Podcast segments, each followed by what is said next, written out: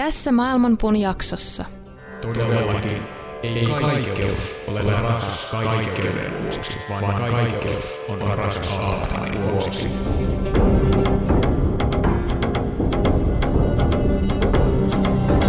Maailmanpuun juuret ovat ylhäällä ja lehvästö alhaalla.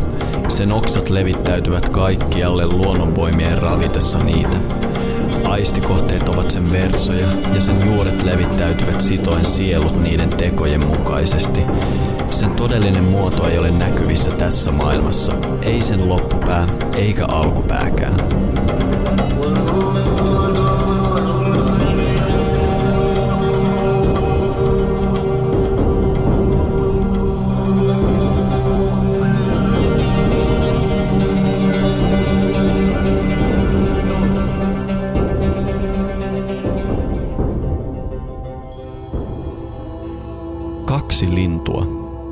Toisilleen tuttua ja toistensa ystävää, tekevät pesänsä samaan puuhun. Toinen niistä syö puun makeita hedelmiä, toinen ei syö, ainoastaan katsoo. Missä nuo kaksi lintua lakkaamatta laulavat ikuisesta elämästä ja uhrilahjoista? Siellä on myös maailmankaikkeuden viisas hallitsija, joka on viisaudessaan astunut minuun, yksinkertaiseen. Siitä puusta, jonka hedelmistä kaikki jalot linnut nauttivat, jossa ne lepäävät ja lisääntyvät, sanotaan, että sen latvassa kasvaa kaikkein makein hedelmä.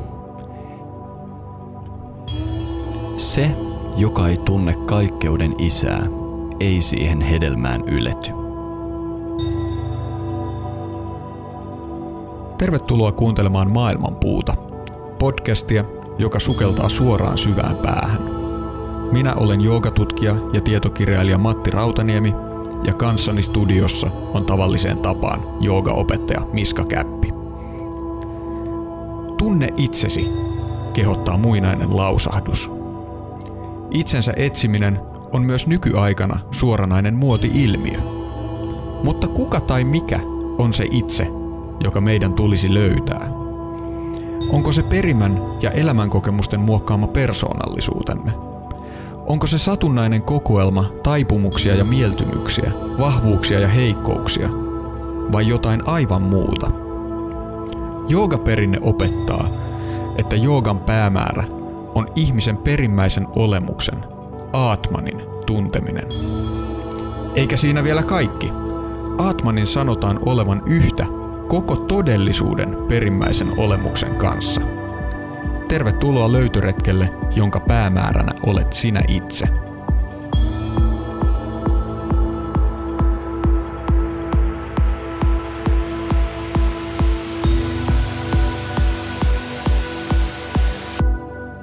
Tervetuloa Maailmanpuun studioon.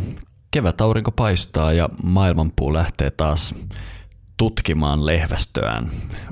Miten menee Matti?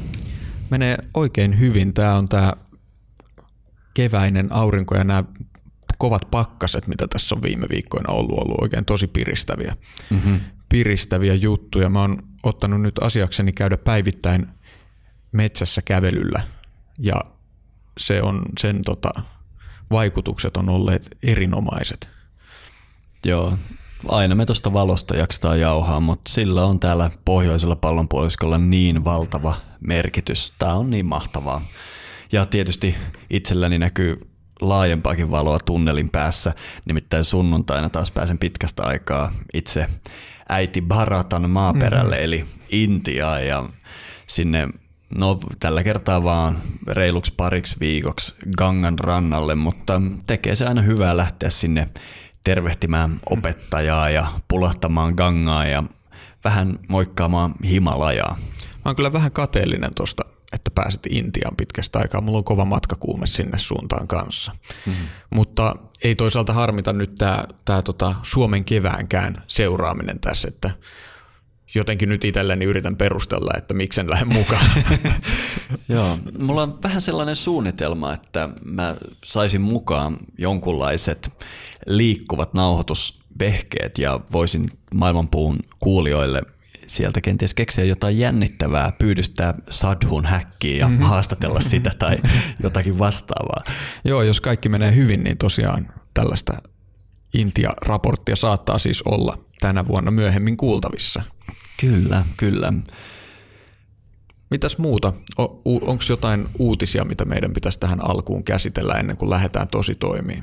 Niin, ei ole mitään suurta uutta varmaankaan, mutta yksi mainitsemisen arvoinen asia mulla on maailmanpuun kuulijoille, nimittäin toi ensi kesä lähestyy. Ja tiedän, että tätä podcastia kuuntelee semmoiset ihmiset, jotka haluaa tutustua joogaan syvällisemmin. Ja me tehdään aina joka kesä Shakta Joogakoulun kanssa matka Latviaan tuonne Baltian sydämeen. Se on, ollut, se on, taitaa nyt olla neljäs kerta, kun me mennään sinne ja, ja si, se, on, se on muodostunut ihan traditioksi. Ja ja se on siinä mielessä huikea tilaisuus, että jos kiinnostaa käyttää kesäänsä siihen, että tekee semmoisen niin kuin viikon mittaisen syväsukelluksen tämmöiseen tantrisen tradition joogaan, niin se on jotenkin niin hieno paikka tehdä se. Me asutaan siellä käytännössä sellaisessa joen rannalla ulkoilmamuseossa. Se on todella huikea mesta ja sen sijaan, että me koko ajan keskityttäisiin joogaan, niin me myös ammennetaan sieltä baltilaisesta traditiosta monia mielenkiintoisia juttuja siellä siellä elää perinne ja me hyödynnetään sitä ja sitä kautta on mukava tutustua totta kai tähän suomalaiseenkin perinteeseen, jonka iso osa sen juurista vähän niin kuin haarautuu tuonne Baltien suuntaan myös. Eli, eli jos tämmöinen kiinnostaa, niin kannattaa käydä osoitteessa shakta.fi ja sieltä, taitaa olla shakta.fi kautta Latvia, niin sieltä löytää tietoja ja ainakin toistaiseksi sinne vielä mahtuu, eli tämmöinen pikku vinkki, rakkaat kuulijat. Kuulostaa tosi hyvältä.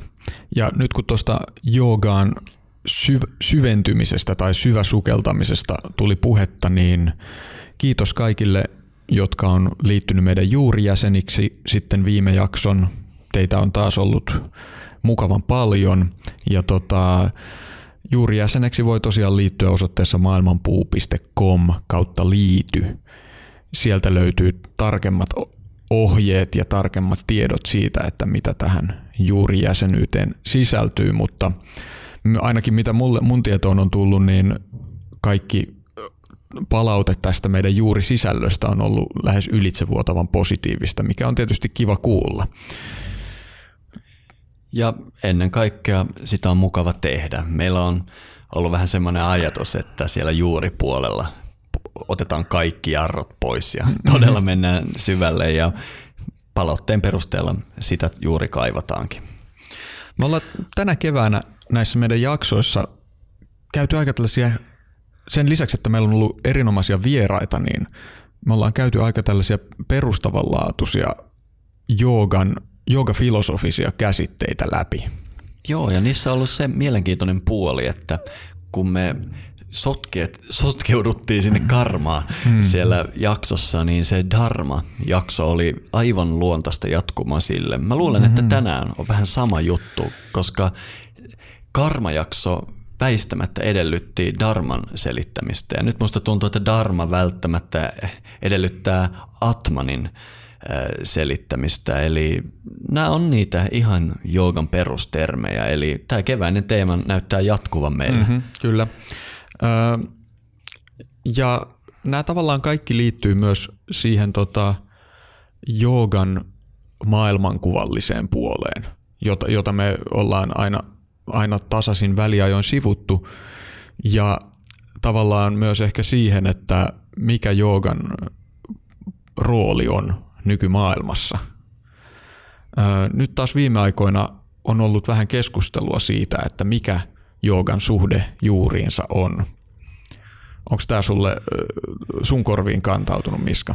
No, no pikkasen on. Mä oon huomannut, että siellä on nytten jotain tällaista isompaa keskustelua liittyen siitä, mitä termiä tulisi käyttää joogasta puhuttaessa tietyissä yhteyksissä, mikä on se niin kuin sopiva terminologia ja mun käsittääkseni sä varmasti tiedät tästä paremmin. Tämä liittyy jotenkin tämän kansainvälisen järjestön Yoga Alliancein toimintaa ja niin edelleen. Voisiko sä Matti valaista enemmän, koska mulle toi on hyvin sekava soppa, mitä mä aina silloin tällöin näen tosta. No mä en ole itse asiassa ehtinyt tähän ihan täysin vielä paneutua niin, että hahmottaisin kokonaan mistä on kyse, mutta ö, tällainen brittiläinen joogatutkija kuin Theodora Wildcroft ilmeisesti tulevassa väitöskirjassaan ö, käyttää tällaista käsitettä kuin post-lineage yoga, jolla hän viittaa tähän tavallaan nykyisin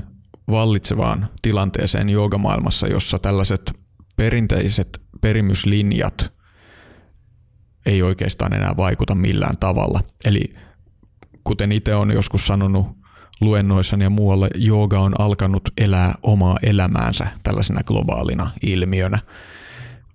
Ja tähän on sinänsä mun mielestä erittäin hyvä käsitteellinen keksintö, eli niin kuin perimyslinjojen jälkeinen jooga.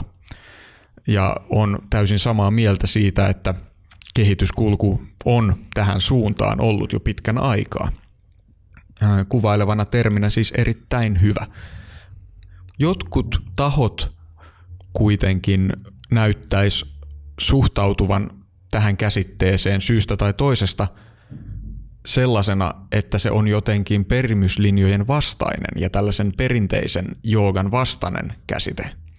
Ja tämä ilmeisesti tämmöinen tulkinta on sitten aiheuttanut vähän sosiaalisessa sosia, somekohua niin sanotusti. Eli tota, Yoga Alliance on tarttunut tähän perimyslinjojen jälkeisen joogan käsitteeseen hyvin innokkaasti. Ja jotkut tahot on tulkinneet, että nyt Yoga Alliance hyökkää perinteisiä guru-instituutioita ja vastaavia vastaan voimakkaasti.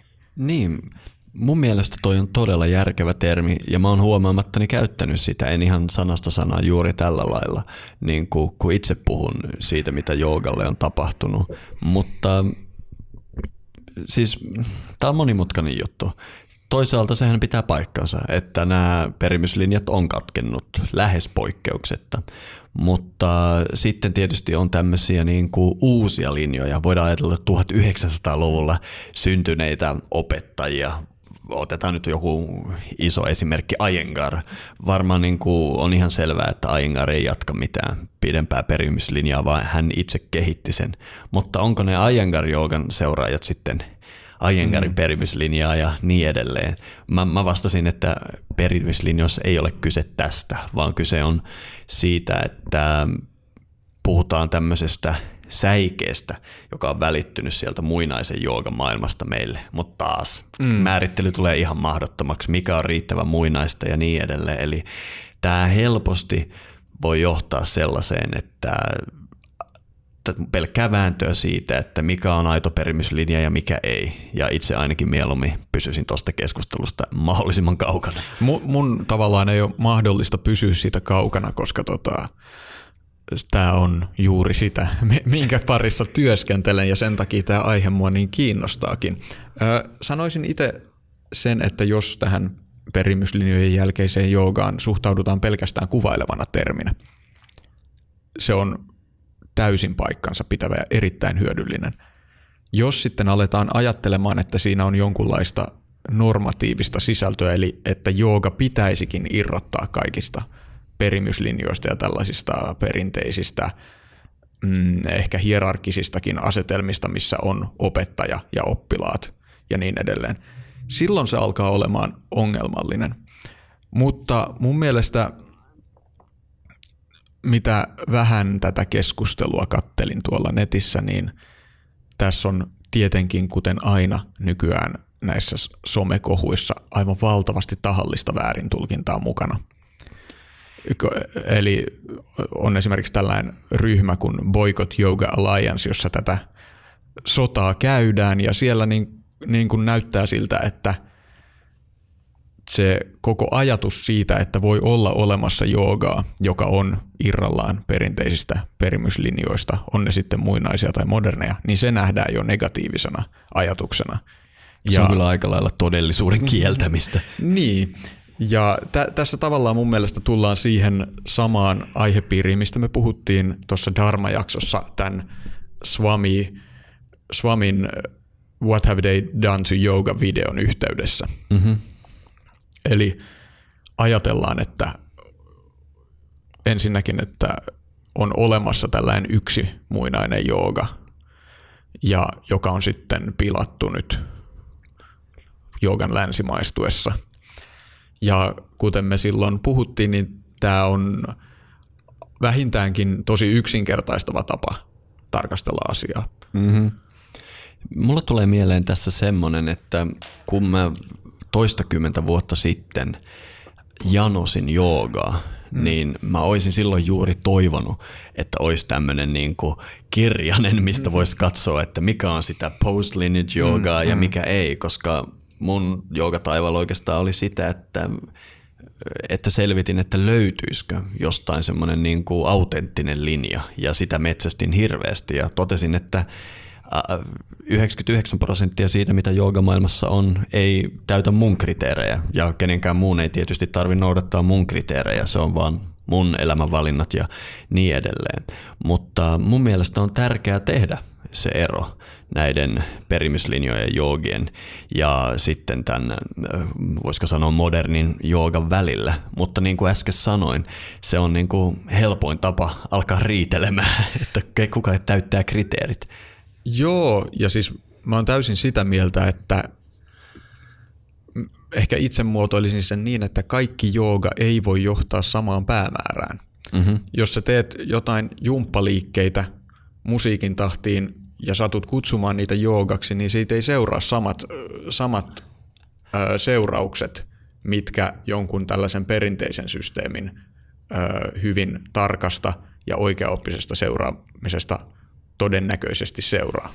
Eli sä oot sitä mieltä, että hedelmistään jooga tunnetaan, eli tämä helpoin tapa jaotella näitä olisi itse asiassa sen päämäärän mukaan. Ja kenties sitä helpottaisi se, että jos se päämäärä löytyy jostain tekstistä, joka voidaan todentaa ja sitoa se sitä kautta johonkin linjaan.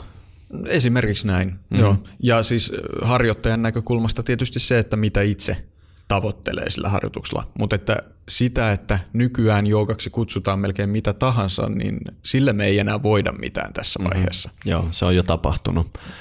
Mutta tämä, mikä on joogan päämäärä, tietysti liittyy merkittävästi tähän meidän kevään teemaan. Karmajaksossa me puhuttiin karman ongelmasta ja joogasta lääkkeenä siihen. Sitten Dharmajaksosta me, me puhuttiin Dharmasta joogan päämääränä. Yksi niistä joogan päämääristä on tietysti myös tämä Atmanin, öö, miten me se sanottais?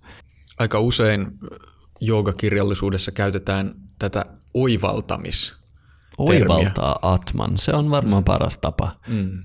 puhua tästä asiasta, mistä on hankala puhua. Mutta siitä meillä on tänään tarkoitus puhua. Mm. Tuossa ihan alussa sä lausuit erittäin hienon tekstin, jossa puhuttiin puusta, jossa asuu kaksi lintua. Miten se liittyy tähän meidän aiheeseen? Niin. Mun nähdäkseni tämä hymni, kyseessä ei ollut kokonainen hymni. Luin siis tästä intialaisen perinteen vanhimmasta tekstistä, eli Rikvedasta, ensimmäisen kirjan hymnistä 164 säkeet 20, 21 ja 22. Meidän kuulijat varmaan muistaa Rikvedan tästä meidän Dharma-jakson Purusha Suktasta, jota me juuriosiossa varsinkin analysoitiin paljon. Atman siis tarkoittaa itseä tai sielua ja tämä Rikvedan hymni on kenties vanhin äh, intialainen tekstin pätkä, joka yhdistetään Atman käsitteeseen.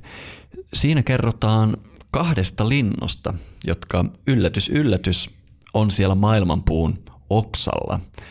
Ja sanotaan, että ne kaksi lintua ovat yhdessä, niiden välillä on side. Tässä sinun tekemässäsi käännöksessä, minkä luin, täytyy myötä sanoa, että arvostan suuresti, että sait noista säkeistä edes vähänkään luettavaa materiaalia. Mulla on kolme käännöstä tästä ja yksikään näistä käännöksistä ei muistuta toista. Eli... Ei, eikä, eikä tämä mun suomennus muistuta näitä kolmea käännöstä, joita käytin tämän lähteenä. Joo, toi on kenelle tahansa kääntäjälle aivan uskomaton haaste ja mun mielestä se teit tosi hyvää työtä. Tässä sanotaan, että nämä kaksi toisilleen tuttua lintua tekevät pesänsä samaan puuhun. Se itse asiassa se ei ole ihan väärin sanoa, että se alkuperäinen teksti puhuu joogasta näiden kahden linnun välillä ja muutama kääntäjä onkin sanonut, kääntä, käyttänyt tätä englannin kielen sanaa yoke mm-hmm. siinä. Mutta ennen kaikkea tämä kertoo siis kahdesta asukkaasta maailman puussa.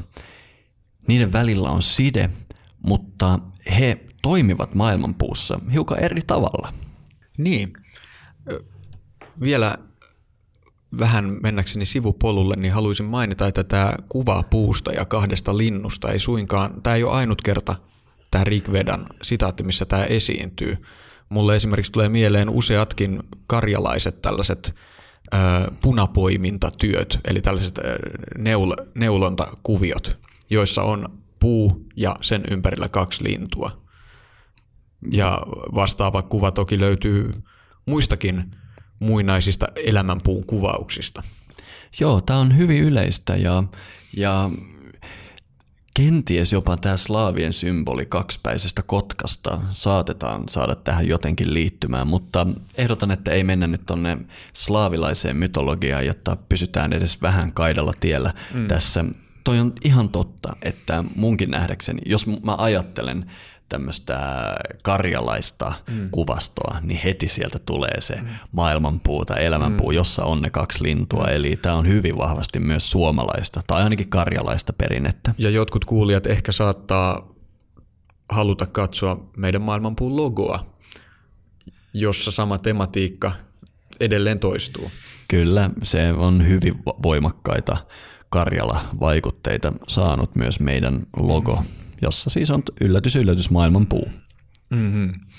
Mutta miten nämä kaksi toisilleen tuttua lintua sitten eroaa toisistaan? Siinä sanotaan, että toinen niistä syö puun makeita hedelmiä, toinen ei syö, ainoastaan katsoo. Hmm. Tämä on mielenkiintoinen ja usein siteerattu vertauskuva. Joo. Tämä Atman eli itseä tarkoittava sana yleensä saa myös tarkempia määritelmiä ja intialaisessa joogaperinteessä juurikin tämä kohta, missä puhutaan linnusta, joka syö hedelmiä ja siitä, joka ainoastaan katsoo, että tämä erot, tässä erotellaan käsitteet jivatman ja paramatman. Mm-hmm. Me voitaisiin ehkä aloittaa näiden eroista. Joo. Jiva tarkoittaa elävää, eli yleensä äh, musta tuntuu, että kun puhutaan niin kuin siitä itsestä, joka asuttaa ruumista, eli tässä tapauksessa kun me tässä keskustellaan, niin siitä, joka kokee olevansa Matti ja mm. siitä, joka kokee olevansa Miska, ne ovat ne jivaatmanit meissä. Mm-hmm. Tämä on sitä, että tämä jivaatman on täällä maailmassa ja vaikka, kuten sanottu, se on yhteydessä siihen toiseen lintuun, niin se tuppaa unohtamaan sen ja katselee maailmaa ja, ja kuvaukselle, kuvainnollisesti näitä mm. maailmanpuun hedelmiä ja syö niitä ja, mm. ja nauttii, ne on makeita ja niin edelleen. Mutta ajatellaan, että se Jivatman, joka meissä toimii, se kuka katsoo lopulta sieltä meidän silmien takaa, on itse Paratman, se kosminen minä, se yksi tietoisuus, joka on kaiken takana. Siitä käytetään tätä paratman, eli mm. voisiko sanoa paraan voisi kääntää korkein mm. tässä, korkein itse. Eli Jivatman syy, syö puun makeita hedelmiä Paramatman ei syö, ainoastaan katsoo. Mm-hmm. Uh, tätä voisi tuoda ehkä lähemmäs käytäntöä sillä lailla, että useinhan puhutaan, jos puhutaan vaikka joogaharjoituksen hyödyistä, niin puhutaan siitä, että jooga auttaa itsen tuntemisessa tai itsetuntemuksessa. Mm-hmm. Ja liittyen ehkä vähän meidän aiempien tämän kevään jaksojen teemoihin, niin itse kullekin tulee joissakin elämän vaiheissa sellaisia ö, kausia, että tuntuu, että pitää etsiä itseä. Mm-hmm. Ja näähän tavallaan tuntuisi viittaavan siihen, mistä me puhutaan. Joo. Tämä on tätä, että kun me aletaan puhumaan itsestä, Atmanista, niin mm. tässä on hirvittävän suuri väärinymmärryksen mahdollisuus, koska jälleen kerran on päivän selvää, että meidän, meidän kulttuurissa itsen tunteminen tarkoittaa jotain ihan muuta kuin Jivatmanin ja Paratmanin suhdetta. Puhutaan niin kuin siitä, että me tunnetaan itsemme, omat taipumuksemme, mm tunteemme, persoonallisuutemme, vahvuutemme, heikkoutemme. Mm. Eli tavallaan nämä meidän henkilön ominaisuudet, mm-hmm, se on mm-hmm. itsetuntemusta meidän kulttuurissa vai? Niin Kyllä mä sanoisin, että yleensä sillä just tähän viitataan. Mm-hmm. Eli että millainen ihminen minä olen. Tavallaan näihin yksityiskohtiin kiinnitetään huomio. Kyllä, ja tämähän on tietysti erinomaisen hyvä tietää myös tämä, totta kai mä äh, uskon, että se on myös hyvin hankalaa. Me, meidän on hirveän vaikea olla puolueeton analyytikko sen suhteen, mitä me todella ollaan. Mutta vaikka toi onkin hyödyllistä ja varsinkin moni näitä pähkäilee mennessään työhaastatteluun tai mm-hmm. muuta, koska mm-hmm. siellä aina täytyy kertoa hyvistä puolistaan, vahvuuksistaan ja heikkouksistaan ja, ja omista taipumuksistaan. Kuitenkin kun joogassa puhutaan Atmanin tuntemuksesta. Siinä ei selvästikään puhuta tästä. Ei. Oikeastaan voitaisiin sanoa, että Atman on se, minkä päälle kaikki nämä CVn kohdat on piirretty tavallaan. Että se on se, mitä on siellä takana. Joo, mun tapa ajatella tätä on, jos haluaa tehdä tämmöisen vertauksen, joka on äärimmäisen moderni, niin mä ajattelen ihmistä, joka pelaa videopeliä. Sehän pelaa videopeliä, hänellä on se, kuvitellaan, että se on joku roolipeli, jossa hänellä on hahmo, mitä hän voi kehittää, laittaa siihen vipstakkeleita, tehdä sitä, viedä sitä eteenpäin ja eteenpäin. Ja, ja joskus tapaa näitä ihmisiä, jotka on viimeiset seitsemän vuotta ollut siinä ruudun ääressä ja heille oikeastaan se on se olennaisempi osa elämää voi olla jopa se, miten se pelihahmo kehittyy ja mikä sen status on mm. siellä pelimaailmassa ja niin edelleen. Kuvitellaan, että me synnytään niin, että meidät laitetaan sen peliohjaamme ääreen jo synnytysosastolla. Siinä voi helposti unohtua se, että todellinen minä ei itse asiassa ole se videopelin hahmo, vaikka mä olenkin siihen niin kiintynyt ja sillä saavuttanut paljon asioita ja minulla saattaa siellä pelimaailmassa olla korkeakin arvo ja status ja vaikutusvalta mm. ja niin edelleen, mutta siinä on suuri vaara unohtua siihen, että hetkinen, todellisuudessa minä olen se kaveri siinä tietokoneen edessä, joka istuu nojatuolissa ja on unohtunut siihen. Mm-hmm tässä joogassa on vaan yksi taso lisää. Se Paramatman, joka siellä katselee, kun se tyyppi siinä nojatuolissa istuu ja on, siellä on vielä yksi taso. Ainakin tästä voidaan sitten keskustella kuinka monta niitä on, mutta kun puhutaan siitä itsestä, niin suinkaan tämä, mitä me kutsutaan meidän kulttuurissa itseksi, ei ole se joogan päämäärä, siitä itsestä, mikä me halutaan oikeasti tuntea. Mä tykkään tästä sun videopelivertauksesta tosi paljon. Perinteisemmin tätä on havainnollistettu muun muassa sillä lailla, että katsotaan tanssiesitystä. Että se perimmäinen tietoisuus katsoo tanssiesitystä ja on uppoutunut siihen, mutta nykyään varmasti on tyypillisempää, että joku, joku pelaa pleikkaria. Totta. Ja, ja ehkä se on se, mihin uppoudutaan helpommin nykyään. Öö, hieno, hieno vähän abstraktimpi tai yksinkertaisempi vertauskuva tästä löytyy Brihadaranyaka Upanishadista, missä puhutaan, että, että tämä Aatman on keskus, tavallaan niin kuin pyörän tämä keskusakseli. Mm-hmm. Ja sitten kaikki muu, jota tässä kutsutaan, tässä kutsutaan nimellä omaisuus, se on se kehä. Ja tämä kehä saattaa kadota mut, tai muuttua, mutta keskus pysyy aina samana. Tämä on mun mielestä, tämä on mulle helppo tapa hahmottaa tätä, tätä tota, asiaa. Joo, toi Briha Daranyaka Upanishad, paitsi että se on mahdoton lausua, niin se on yksi niitä, taitaa olla mun suosikki Upanishad. Pitäisikö meidän, ennen kuin puhutaan tästä lisää, niin vähän puhua, mikä ihme on Upanishad yl- Joo, ylipäätään. Miksi, miksipä ei? Koska mä luulen, että, että koska aiheemme on Atman, ja niin me joudutaan tänään puhumaan aika paljon Upanishadeista, ja musta tuntuu, että maailmanpuussa ei ole koskaan puhuttu sen enempää tästä yhdestä tärkeimmästä tekstikokonaisuudesta intialaisessa perinteestä. Sä voisit varmaan avata helposti, että mitä ne Upanishadit on ja mikä on Brihadaran, joka Upanishadin mm. rooli siellä? Upanishadeita pidetään yleensä näin joogan historian tutkimuksessa, että ne on tämän Veda-kirjallisuuden tavallaan tällainen, sanotaan usein nuorin osa Eli ne on kirjattu viimeisenä muistiin. Ja ne, niiden erityispiirre on se, että ne keskittyy tällaiseen esoteeriseen ja mystiseen tietoon.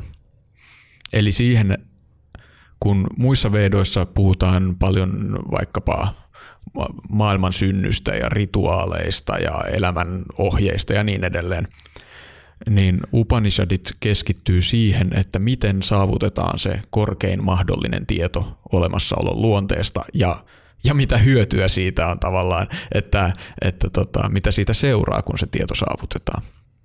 Lyhyesti, lyhyesti sanottuna näin se usein tota, selitetään.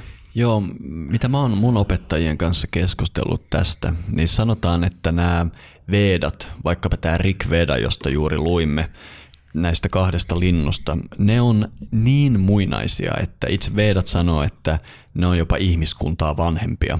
Ja ne on semmoiselta ajalta, jolloin ihmiskunta näki asiat hiukan niin kuin eri tavalla. Ja kun mitä vanhemmaksi ne tuli, sitä enemmän ne vaati ihan erillisiä tekstejä, jotka selittää niiden mm. sy- syvimmän olemuksen. Se ei enää ollut itsestään selvää edes 3000 vuotta sitten, mistä Vedoissa puhutaan. Ja nämä Upanishadit on tavallaan tämmöisiä tekstejä, jotka on käytännön läheisempiä ja selkeämpiä kuin ne Vedat ja ne tuo Vedojen syvimmän olemuksen ja tieteen sitten helpommin ymmärrettäväksi. Useinhan tämä nimi, nimitys Upanishad käännetään, että se tarkoittaisi lähellä istumista. Mm-hmm. Ja sen on tulkittu tarkoittavan, että nämä opetukset on annettu tällaisissa ö, opettaja-oppilas-suhteissa, missä siis istutaan lähellä opettajaa. Mm-hmm. Ö, olen myös lukenut, että tämä on täysin, täysin väärä näkemys ja oikeampi käännös olisi, että ne tarkoittaa tavallaan totuuden lähestymistä. Eli että mennään lähelle sitä, mikä on totta Kyllä. Mik, mikä sun käännös näistä on? Niissä jogalinjoissa, missä mä oon opiskellut, niin, niin tämä sun jälkimmäinen mhm. tulkinta mm-hmm. saa paljon enemmän arvoa. Ja sitten tietysti Upanishadeista joskus käytetään nimitystä Vedanta, mm. eli Vedojen loppuosa. Mm.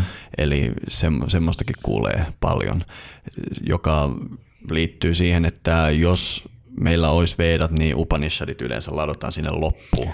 Ja, mutta jotkut tulkitsee on Vedanta sanankin niin, että se, missä on Vedojen syvin olemus tai niin, jotain Se on tällaista. tavallaan se ö, kaiken tiedon päätepiste. Just näin. Mm.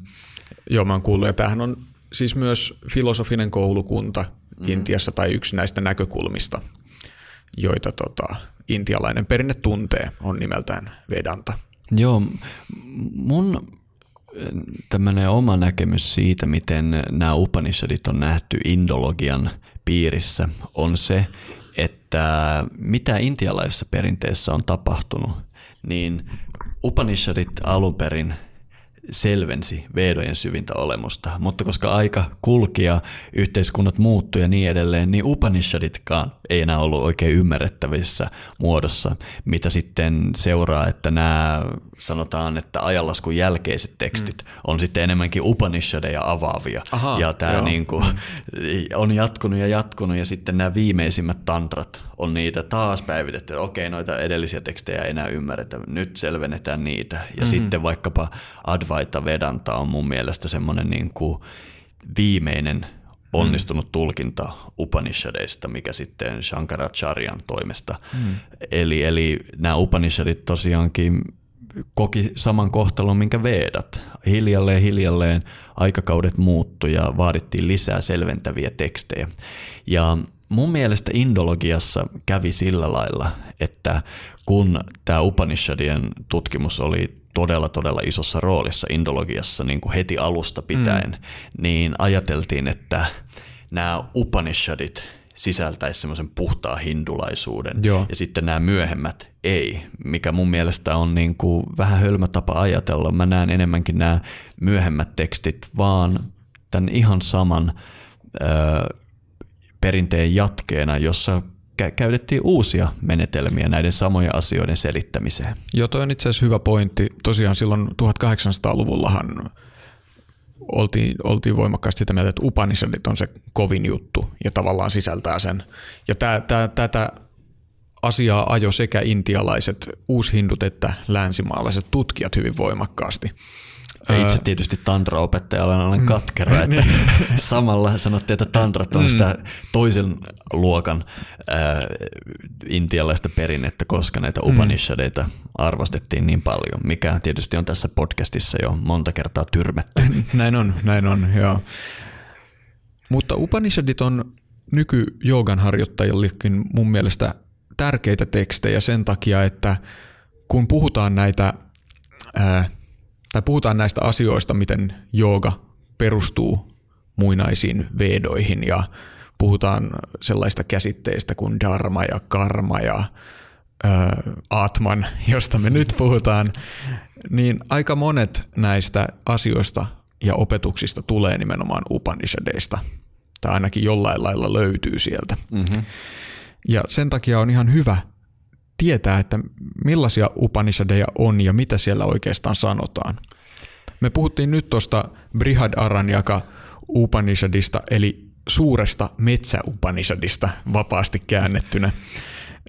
Suuri metsäopetus voisi olla yksi käännös. Ja tämä itse asiassa sisältää tämä nimi yhden asian, jonka unohdin mainita tuossa, että yksi tällainen tutkijoiden keskuudessa yleinen näkemys on, että nämä Upanishadit on syntynyt tällaisten ää, metsäerakkoliikkeiden keskuudessa, jotka on siis vetäytyneet erämaahan tekemään henkisiä harjoituksia. Joo, minusta tuo tulkinta on taas vähän niin kuin semmoinen, että mm. ammutaan silmät kiinni ja katsotaan mihin se osuu. Ehkä se osuu maaliin, mutta mun mielestä toi, tolle, tolle ei ole mitään perusteita, mutta koska me ei yksinkertaisesti tiedetä, mm. missä mm. olosuhteissa Upanishadit on sävelletty, niin vaikea tota lähteä tyrmäämäänkään. Mm. Mutta mulle tämä Prihadaran jakaa Upanishad on varmasti se tärkein Upanishad. Se on, se on mun lempitekstejä koko maailmassa. Se alkaa äh, kenties kosmoksen kauneimmalla mantralla, purna mantralla ja, ja siinä heti alkuun puhutaan maailmankaikkeudesta hevosen muodosta mm-hmm. ja piirretään se koko metafyysinen kartta. Se on oikea jalokivi ja, ja, ja sitä mun käsittääkseni pidetään myös yhtenä vanhimmista Upanishadeista, noin 3000 vuotta vanhana, taitaa olla jotain 700 ennen ajanlasku alkua, niin Joo. viralliset ajoitukset. Joo, nämä Upanishadien ajottamisethan on pahamaineisen hankalia. Yleensä niissä on joku tällainen 300 vuoden aikajänne. Tämäkin oli, katselin eilen, että milloin tämän, tätä ajatellaan, että on kirjoittu, niin se oli joku 900-600 ennen ajanlaskun alkua. Eli se hyvin kauan aikaa sitten, mutta 700 on sellainen keskiarvo niiden välissä. Joo, mun henkilökohtainen näkemys on, että mä pistäisin siihen ihan niin kuin varauksetta paljon vuosia lisää, mutta tietysti sillä ei ole mitään väliä, milloin se on tehty. Kyseessä on aivan huikea teksti, jonka jos olisin autiolla saarella, niin ei olisi huono valinta ottaa juuri tämä Upanishad loppuelämän niin kuin tutkittavaksi. Joo, mä, mullekin tämä on yksi niitä tutuimpia näistä. Ja tää, tässä on valtava määrä ammennettavaa. Mainitsit tuon hevosen, hevososion tästä alkupuolesta. Voitaisiin ehkä kuulijoille selventää, että viime jaksossa me luettiin ja juuriosiossa analysoitiin tätä Purusha Suktaa, jossa kaikkeuden synty esitetään ihmishahmon kautta. Tässä ilmeisesti samantyyppinen asia tehdään käyttäen vertauskuvana hevosta. Joo, kyllä. Niin kuin me ollaan puhuttu, niin kun joogaperinne puhuu kosmoksesta, se yleensä haluaa painottaa sitä aspektia, että kosmos on yksi elävä organismi, joka on vuorovaikutuksessa itsensä kanssa. Tämä Purusha Sukta puhuu siitä ihmisenä. Tietysti me maailmanpuussa ollaan äärimmäisen eh, tuttuja sen näkökulman kanssa, että tämä kosmos on itse asiassa puu. Tässä Upanishadissa sitä käytetään, he, siitä puhutaan hevosena. Tosin sillä hevosella on hyvin mielenkiintoisia ominaisuuksia, mm-hmm. mikä käy äkkiä, äkkiä selväksi, että nyt kyse ei ole ihan mistään perus Suomen hevosesta, vaan jostain ihan muusta. Ja eh, tälle, mä uskon, että tälle hevossymboliikalle on ö, tärkeitä syitä. Mä vähän siinä Purusha Suktassa, kun me sitä analysoitiin siellä viime jakson juuri-osiossa, tai oliko se nyt toissa jakso, niin, niin siinä käytettiin ö, termiä vuohet, lampaat, kaikki joilla on kaksi leukaparia, ja mä siinä vähän pikaisesti vihjasin, että ei tässä oikeasti puhuta eläimistä, vaan nämä eläimet on tarkkoja hmm. symboleita tietyistä asioista. Myös hevonen on, ja hevonen, hevonen on aika lähellä tätä meidän karma-aihetta ja liittyy toimintaan ja niin edelleen, mutta sen avaaminen ei ole tänäänkään varmasti ajankohtaista. Sanotaan vaan, että kun he valitsevat metaforaksi ihmisen, niin silloin halutaan painottaa tiettyä aspektia. Kun se on maailmanpuu, silloin tiettyä mm-hmm. aspektia. Kun se on hevonen, silloin tiettyä aspektia. Hyvin yleinen myös, jos me mennään tuohon ton hymnin alkuun, mistä tänään luettiin pätkiä, missä on nämä kaksi lintua maailmanpuussa. Itse asiassa siinä hymnin alussa tämä vertauskuva on vasikka, mikä on todella yleinen mm-hmm. Rikvedassa. Mutta kuten sanottu, nämä eläinsymboliikat, ne on sitä tarkkaa veedistä koodikieltä. Yksi asia, mikä näissä Upanishadeissa ja myös Prihadaran kanssa toistuu, on tämä puhe Atmanista ja mm-hmm. myös puhe Brahmanista. Joo, mä luulen, että ei olisi väärin sanoa, että Upanishadien tärkein teema on Brahmanin ja Atmanin suhde ja siitä ne pyörittelee sivutolkulla mm. ja se on se, mikä siinä yritetään saada lukijalle oivallus siitä, että voidaan sanoa yhteenveto kaikista Upanishadeista on, että Brahman on Atman. Joo, t- tähän tiivistyy, tähän se yleensä tiivistetään, että mistä Upanishadeissa on kyse. Eli se tarkoittaa, että yksilön syvin olemus on yhtä kaikkeuden syvimmän olemuksen kanssa. Näin mä tämän kääntäisin tämän toteamuksen. Joo. Brahman on tietysti, indologia usein ajattelee, että semmoinen veedisen uskonnon tärkeä muinainen vaihde oli Brahmanin palvonta ja puhutaan brahmanismista ja niin edelleen. Tämä on mun mielestä jälleen semmoinen vähän niin kuin silmät kiinni heitetty tulkinta, mutta totta kai on tärkeä, Brahman on kaikista tärkein käsite täällä Upanishadeista. Brahman, se yksi tapa ymmärtää tämä sana olisi ikuisesti laajeneva, rajaton. Öö, onko sulla jotain niin kuin, käännöksiä, mitä sä oot tästä kuullut? No yksi käännös on absoluutti. se on ytimekäs ja hyvä. Mutta Brahman on siis tietysti absoluutti, mutta niin on Purussakin ja niin mm. on se Ashvat, hevonen ja monet muutkin. Mun mielestä Brahmanille on olennaista se, että se on se absoluutti ilman attribuutteja. Aivan. Se on siis absoluutti ilman määriteltyä sisältöä. Ilman minkäänlaisia ominaisuuksia. Mm. Mm. Tai jos sillä on joku ominaisuus, niin sillä on kaikki maailman ominaisuudet, eli se mitätöi itsensä, eli sillä ei ole ominaisuuksia. Brahmanan on siitä mielenkiintoinen jumaluus, että vaikka se on Intiassa tänäkin päivänä tärkeimpiä jumaluuksia, niin sitä ei yleensä esitetä kuvana. Mm. Si- siitä ei tehdä mitään. Ja aina silloin tällöin, kun se esitetään kuvana, niin sillä laitetaan varmuuden vuoksi vähintään neljä kasvoa, ei, vaan niin kuin sanomaan, että Brahmanin kasvoja ei voida määritellä. Jos me ajatellaan, että kosmos on yksi tietoisuus tai yksi mieli, kun siinä mielessä ei ole määriteltävää sisältöä, se on Brahman. Mm-hmm. Tätä voisi ehkä selventää lukemalla täältä Brihadaran jakasta yhden kohdan, Joo. joka löytyy ensimmäistä luvusta. Ja tässä puhutaan siitä, että mikä on Brahman ja mikä on yksittäisen ihmisen suhde Brahmaniin. Todella mielenkiintoista. Luepa.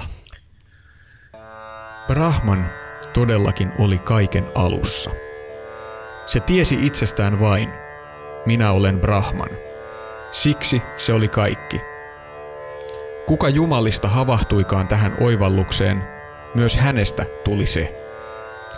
Samoin on laita tietäjien ja ihmisten – Oivaltaessaan tämän, tietäjä Vamadeva ymmärsi, minä olin Manu, minä olin myös aurinko. Näin on asia nytkin. Hän, joka tietää olevansa Brahman, tulee yhdeksi tämän kaiken kanssa. Edes jumalat eivät voi estää tätä, sillä hän on jopa heidän syvin olemuksensa. Siksi jokainen, joka palvoo itsestään erillistä jumaluutta, ajatellen, että hän ja Brahman ovat erillisiä, on tietämätön. Jumalat pitävät häntä eläimenä. Kuten eläimet palvelevat ihmistä, niin ihmiset palvelevat Jumalia. Jos yksikin eläin viedään pois, se aiheuttaa harmia. Entäpä sitten monta eläintä? Tästä syystä jumalat eivät halua ihmisten tietävän tätä. Tämä on hyvä tämä loppu. Hu- huikeeta kamaa. Tämä tosiaan käsittelee sitä, että minä olen Brahman, hmm. sanoi tuon Matti Maailmanpuun studiossa tai hmm. itse Jumala, niin se on yhtä totta. Hmm. Tämä yrittää sanoa sen, että se absoluutti mieli, Brahmani, kun se esitetään Brahmanina, niin siis se on vaan absoluutin absoluutti ilman määriteltävää sisältöä. Kaikki, mitä me koetaan tässä kosmossa, on ikään kuin se Brahman liikkeessä. Ajatellaan, että vaikka se näyttää siinä joltain muulta kuin Brahmanilta, mm. se on yhä Brahman. Se mm. Brahman kaiken takana ei muutu. Ja tässä on sitten hauskoja vertauskuvia siitä, varsinkin toi hymnin loppu tai säkeen loppuosa. Niin, e, eli mun mielestä on mielenkiintoinen juttu, että tässä vihjataan siihen, että todellisuudessa on jotain voimia, jotka ei ehkä halua, että ihmiset oivaltaa tätä asiaa. Koska se, se tavallaan vie, tässä siis sanotaan, että ihmiset palvelevat Jumalia ja jos he oivaltaa olevansa yhtä kaikkeuden kanssa, niin silloin he tavallaan vapautuu tästä. Mm-hmm. Vapautuu tästä Jumalten vallasta. Niin. Tietysti tässä on ihan väärin ajatella, että Jumalat olisi jotain niin kuin tulee mieleen semmoinen niin kuin tyypit syömässä viinirypäleitä mm, ja makoilemassa mm. sohvalla Olympusvuorella tai Himalailla tai jotain muuta. Ei, kyseessä ei ole mitkään tämmöiset suuret henkiolennot, mm. vaan kyseessä on nämä absoluutin mielen e- eri aspektit. Ja mun mielestä tämä on vertauskuva siitä, että kun tästä asiasta puhuu, niin yleensä mä oon huomannut, että ihmiset kysyy, että jos se kerran on absoluutti, täynnä autuutta, rajaton. Mm. Minkä ihmeen takia sitten me ollaan jouduttu tähän kiipeliin tänne mm. näin. Ja, ja tämä on aika jännä juttu, koska Brahmanin määritelmä on se, että siinä on kaikki. Se on absoluutti. Siinä on ääretön, siitä ei mitään puutu. Mutta tässä on juju. Jotain siltä silti puuttuu. Rajattomaltakin puuttuu jotain. Ja mitä siltä puuttuu? Siltä puuttuu rajallisuus. Täsmälleen. Mm. Eli jotta Brahman voisi olla täydellinen, niin sen täytyy kokea myös rajallisuus. Ja meidän kautta me ollaan se Brahman kokemassa tämä rajallisuus.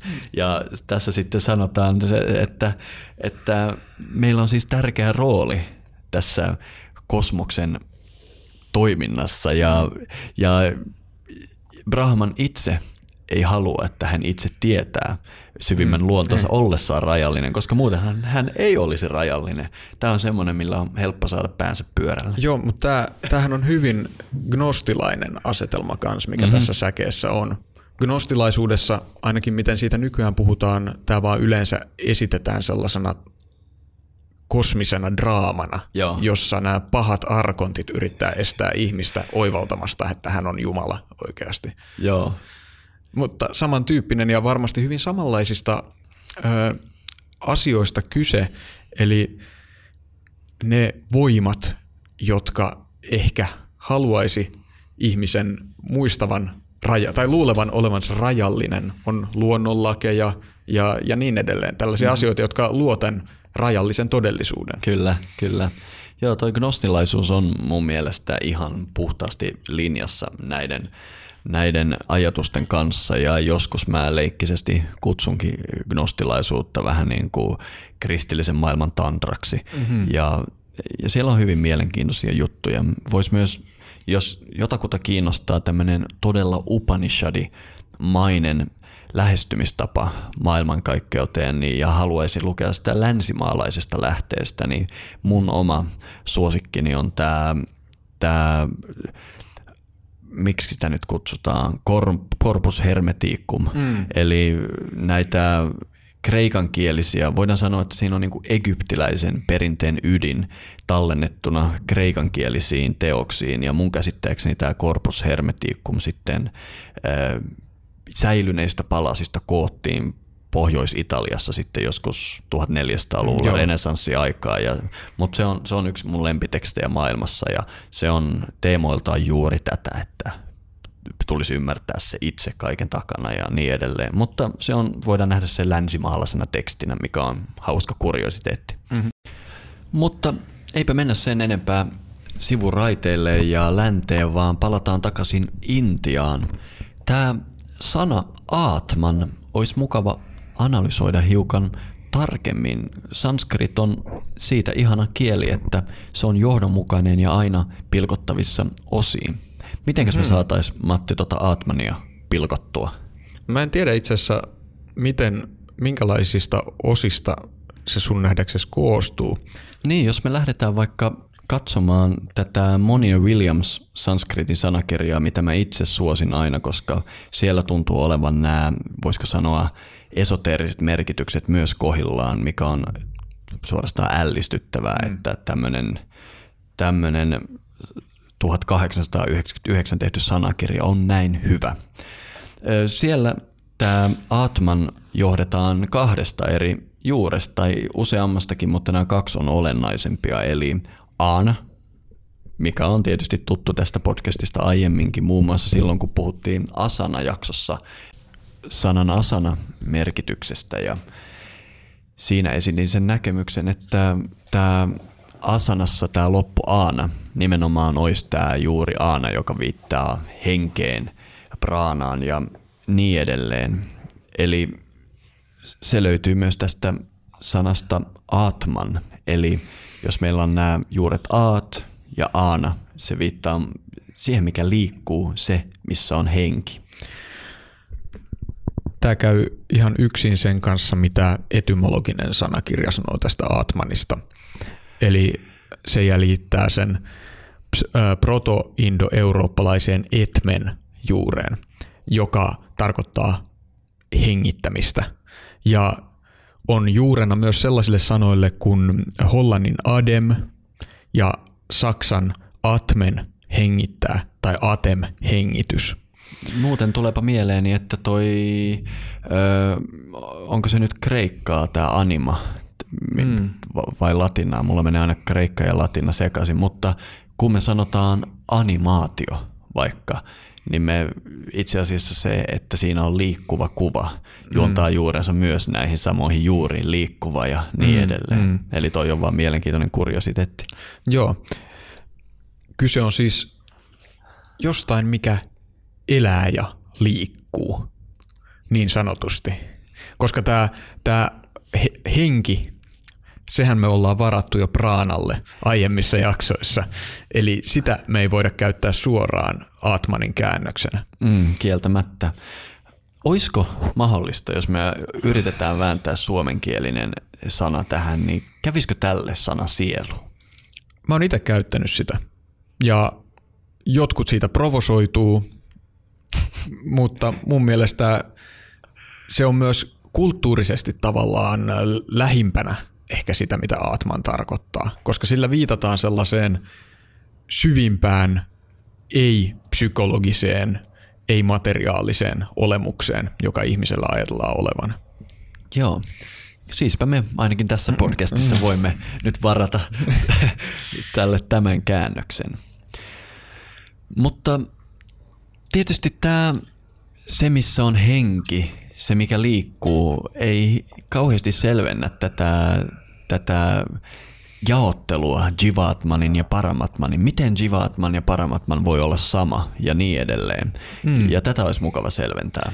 Niin, tätä, tästä aiheesta toki löytyy paljon asiaa näistä Upanishadeista ja mä oon ottanut Prihadaran jakasta ylös tällaisen kohdan, joka mielenkiintoisella tavalla käsittelee tätä Atmanin ja Brahmanin suhdetta. Atman on todellakin Brahman.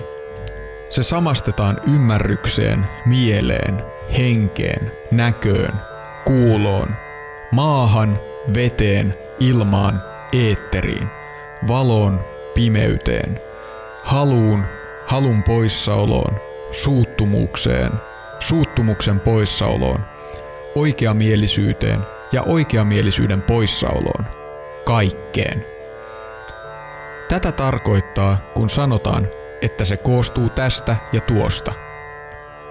Niin kuin ihminen tekee ja toimii, sellaiseksi hän tulee. Hyvän tekijä tulee hyväksi, pahan tekijä pahaksi.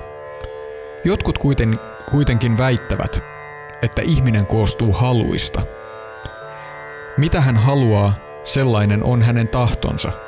Millainen on hänen tahtonsa, sellaista on hänen toimintansa. Miten hän toimii, sellaisen tuloksen hän saa. Niin, tämä kaikki lähtee siitä, että mikä se oli se eka lause siinä? Brahman. Ei, Atman on todellakin Brahman. Atman on todellakin Brahman. Se on mm. tämä, niin kuin missä kontekstissa kaikki tässä tulee lukea. Ja siinä sanotaan, että vaikka kaikki on Brahman, mm. niin se ottaa näitä monia eri muotoja voidaan sanoa, että se, se Brahman näyttää hengeltä, näöltä, kuulolta, maalta, vedeltä, pimeydeltä, valolta, kaikelta, kaik, mutta kaiken takana on se Brahman liikkeessä. Ja sitten tämä sitten sanookin, että tämä, kun me toimitaan tässä maailmassa, jos me ei toimita tästä näkökulmasta, niin se voi johtaa meitä ha- ha- ongelmallisiin paikkoihin. Ja tietysti tässä on myös se, se mikä voi olla vieras meidän kulttuurille, jossa meillä on aika paljon tota kristinuskon huonojen tulkintojen painolastia, jossa ajatellaan, että, että jumalallinen on aina sitä, mitä me kutsutaan hyväksi ja hienoksi, kun taas sitten tässä hyvin sanotaan, että myös paha ja pahan tekijät ja kaikki, mm. sekin on Brahman. Niin, tämä teksti selittää yhdestä näkökulmasta mun mielestä sen, että miten, miten paitsi että tämä yksilöllinen sielu voi olla kaikkeuden sielu, niin miten tämä kaikkeuden sielu voi myös ottaa tällaisia loputtomia rajallisia muotoja ja olla jopa, jopa pahan tekijän sielu ja niin edelleen. Mm-hmm. Eli, eli se rajallisuus ja toiminta luo nämä lukemattomat muodot. Kyllä. Tämä on se hirveän hankala ymmärtää, että miten tämä rajallinen voi mukaan olla sama kuin se rajaton. Ja jos me laajennetaan tota käännöstä, että Atman on niin kuin, ikään kuin liikkuva ilma, henki, tuuli, niin se voi ajatella sillä lailla, että meillä on vain, jos koko kosmos on yksi suuri tuulijärjestelmä, yksi tuuli, niin se voi muodostaa tämmöisiä pieniä pyörämyrskyjä. Ja ne pyörämyrskyt, niin kuin sinä ja minä, ollaan niitä. Ja sen pyörämyrskyn sisältä katsoen ne voi näyttää erilliseltä. Tai voi tuntua, että tämä on erillinen kaikesta. Mutta tosi puheessa tämä Upanishadi yrittää meille antaa sitä näkökulmaa, että itse asiassa, vaikka näennäisesti se pyörämyrsky on erillinen siitä koko tuulijärjestelmästä, erillinen siitä tuulijärjestelmästä, se on silti se sama tuuli. Tämähän on kaikkea muuta kuin yksinkertainen kysymys. Tätä on Intiassakin tuhansia vuosia pohdittu ja tämän Atmanin ja Brahmanin suhteen selvittelyyn on muodostunut nämä tavallaan kolme filosofista näkökulmaa, mm-hmm. mistä tätä yleensä lähdetään, lähdetään selvittämään. Laajentaisitko? Eli yleensä Vedanta filosofia jakautuu näihin näkökulmiin, jotka on Advaita, eli ei-dualistinen, Vishishdadvaita, eli maltillinen ei-dualismi, mikä on yksi historian huonoimpia käännöksiä, mutta parempaa odotellaan yhä. Ja sitten on, on tämä Dvaita, eli dualistinen.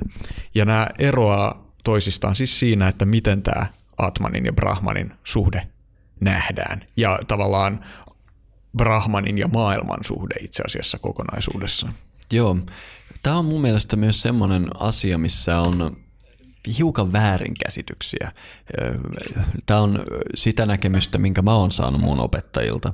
Eli vaikka nämä tietyt koulukunnat vaikuttaa dualistisilta ja mitä kutsutaan Dvaitta mm. filosofian edustajiksi, niin ne ei yritäkään, silti ne näkee kaiken brahmanina. Ne on samaa mieltä, että kaikki on brahman. Eli ne oikeasti mm. on monistisia, niin kuin me nykyään puhutaan. Mutta kyse on siitä kielestä, millä he haluavat tarjota harjoittajalleen sen oivalluksen. Tämmöinen Dvaita-filosofia sanoo, että sen pyörteen tulisi huomata oma erillisyytensä ja siten tajuta olevansa se suuri tuulijärjestelmä. Ja toiset taas sanoo, että sinun pitäisi tajuta, että sinä et ole mitään muuta kuin se yksi tuulijärjestelmä. Eli, eli monesti ajatellaan, että nämä Dvaita-koulukunnat oikeasti pitää, pitää irralli, itseään irrallisena kosmoksesta. Mutta mä rohkenen väittää tähän vastaan. Kyse on vaan siitä kielestä, mitä he käyttää teksteissään, koska siinä on pakko olla johdonmukainen. Ja kummallakin tavalla käyttää kieltä on etunsa. Toinen painottaa sitä kaiken yhteyttä, toinen painottaa sitä näkökulmaa, mikä meillä on tässä rajallisuudessa ja, ja kummallakin on heikkoutensa ja vahvuutensa, mutta ei pitäisi mun mielestä mennä siihen, että näkee nämä ristiriitaisena lähestymistapana. Mä en tiedä, näinkö mä niitä ristiriitaisena, enkä toisaalta mene sanomaan, että mitä ne oikeasti tarkoittaa, että onks, puhuuko ne yhtä ja samaa, mutta tavallaan mä näkisin, että ne on eri näkökulmia tähän Atmanin ja Brahmanin suhteeseen. Ja yksi kysymys, mikä mulle on kiinnostava tässä, on se, että miten suhtaudutaan tähän ilmentyneeseen todellisuuteen. Yksihän ehkä tunnetuimpia intialaisen filosofian näkökulmia on se, että koska, koska tämä kaikki on tätä samaa Brahmanin tuulta, niin tämä pyörre, joka on nyt sitten vaikka meidän näkyvä maailma, on pelkkää harhaa, maijaa. Kun sitten taas löytyy filosofisia koulukuntia, jossa ajatellaan, että se pyörre on todellinen myös, että Brahman on todellinen ja maailma on todellinen. Joo, Shakta-tekstit yleensä sanoo mm. sen, että he esittää kysymyksen. He haluaa niin kuin, eh, huijata eh, shaivat puolelle ja ne sanoo, että, että okei, sä oot sitä mieltä, että Shiva on ainoa todellisuus. Ja Shaiva vastaa, että kyllä. No, eikös me nyttenkin olla mm. siinä Shivassa? Ja Shaiva joutuu vastaamaan, että no, kyllä. Mm-hmm, ja sitten hän sanoo, että eihän tämä sitten ole sen huonompi kuin mikään muukaan Shiva. Ja siitä mm. tulee tämä, tämä monien shaktojen arvostama näkökulma, että tämä elämä ei ole ongelma, vaan se voi olla se meidän pelastukseen johtava työkalu, mm-hmm. kun taas joku muu voi sanoa, että ei, se on pelkkä maija. Että kieltäydy siitä, että pystyt purkamaan tämän järjestelmän ja olemaan pelkkä brahman. Mm-hmm. Ja muinaisessa maailmassa mä en usko, että nämä on yhtään kilpailevia, niin kuin, että ne riitelis toistensa kanssa. Kyseessä on vain kaksi eri tapaa ratkaista tämä meidän karman ongelma. Niin, voi ja olla, riittää vielä. Niin voi olla, että ne ei ole sanotaan toisensa pois sulkevia. Aika harvat asiat perinteisissä maailmoissa on tällaisia dogmaattisia järjestelmiä, jotka sulkee pois kaikki muut näkökulmat, mutta niillä on erilaisia seurauksia siinä, miten suhtaudutaan maailmaan Joo, ja miten toimitaan merkittäviä, maailmassa. koska jos elämällä ja maailmalla se on pelkkä illuusio, niin miksi me tuhlattaisiin aikaamme johonkin illuusioon? Eli siinä on tietysti tämä. Mutta kun katsotaan noita myöhempiä tantra-tekstejä, on mun mielestä merkille pantavaa, että siellä usein käytetään filosofiasta termiä dvaita dvaita, mm. eli äh, dualistinen monismi. Joo, joo. eli nähdä ykseys dualismissa. Eli he haluaa tehdä sen sillan siihen, että okei, okay, Advaita, ollaan samaa mieltä, ymmärretään teidän pointti. Mm. Okei, okay, Dvaita, ollaan samaa mieltä, ymmärretään teidän pointti.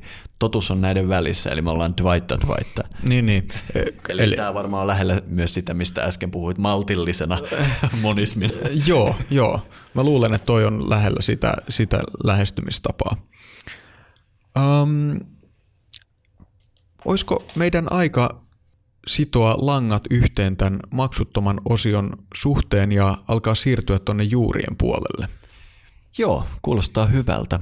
Juurissa me tullaan puhumaan siitä, että onko, onko tällä intialaisella sielukäsityksellä ja suomalaisen perinteen sielukäsityksellä mahdollisesti jotain yhteyksiä keskenään. Kyllä, meillä on siitä onnellisessa asemassa, että myös suomalaisen perinteen sielu ja sen tulkinnat, sieltä on säilynyt tietoa tähän maailmaan. Mä uskon, että me tehdään myös pieni matka muinaiseen Egyptiin, nimittäin muinaisten egyptiläisten sielukäsitys on myös oikein hyvin säilynyt ja me voidaan ehkä sitten vähän vertailla suomalaista joogista ja egyptiläistä itseä ja katsoa, että puhutaanko niistä yhtään samalla lailla. Ja lisäksi meiltä jäi nyt tässä osiossa kokonaan käsittelemättä se joogaperinteen kannalta ehkä tärkein Upanishad, eli Katha Upanishad. Mm-hmm, Voi olla, että siitäkin jonkunlaista juttua seuraa. Joo, Katha Upanishad on jännittävä Upanishad, koska siellä puhutaan itse kuoleman kanssa. Mutta siitä sitten enemmän juurissa. Teille, jotka lopetatte kuuntelun tähän, toivon, että tästä jaksosta jäi käteen se, että kun jooga pitää korkeimpana päämääränä itsen oivallusta, se itse on jotain paljon paljon perusteellisempaa kuin meidän persoona, taipumustavat ja vahvuudet ja heikkoudet. Ja tätä keskeistä pointtia voitaisiin ehkä vielä havainnollistaa viimeisellä Brihadaryan Aranyaka Upanishadin lainauksella, joka mun mielestä tämän erittäin selkeästi alleviivaa. Sitten hän sanoi, Todellakin, ei aviomies ole rakas aviomiehen vuoksi, vaan aviomies on rakas Aatmanin vuoksi. Todellakin, ei vaimo ole rakas vaimon vuoksi, vaan vaimo on rakas Aatmanin vuoksi. Todellakin, eivät pojat ole rakkaita poikien vuoksi, vaan pojat ovat rakkaita Aatmanin vuoksi. Todellakin ei omaisuus ole rakasta omaisuuden vuoksi, vaan omaisuus on rakasta Aatmanin vuoksi. Todellakin, eivät bramiinit ole rakkaita bramiinien vuoksi, vaan bramiinit ovat rakkaita Aatmanin vuoksi. Todellakin, eivät kshatriat ole rakkaita kshatrioiden vuoksi, vaan kshatriat ovat rakkaita Aatmanin vuoksi.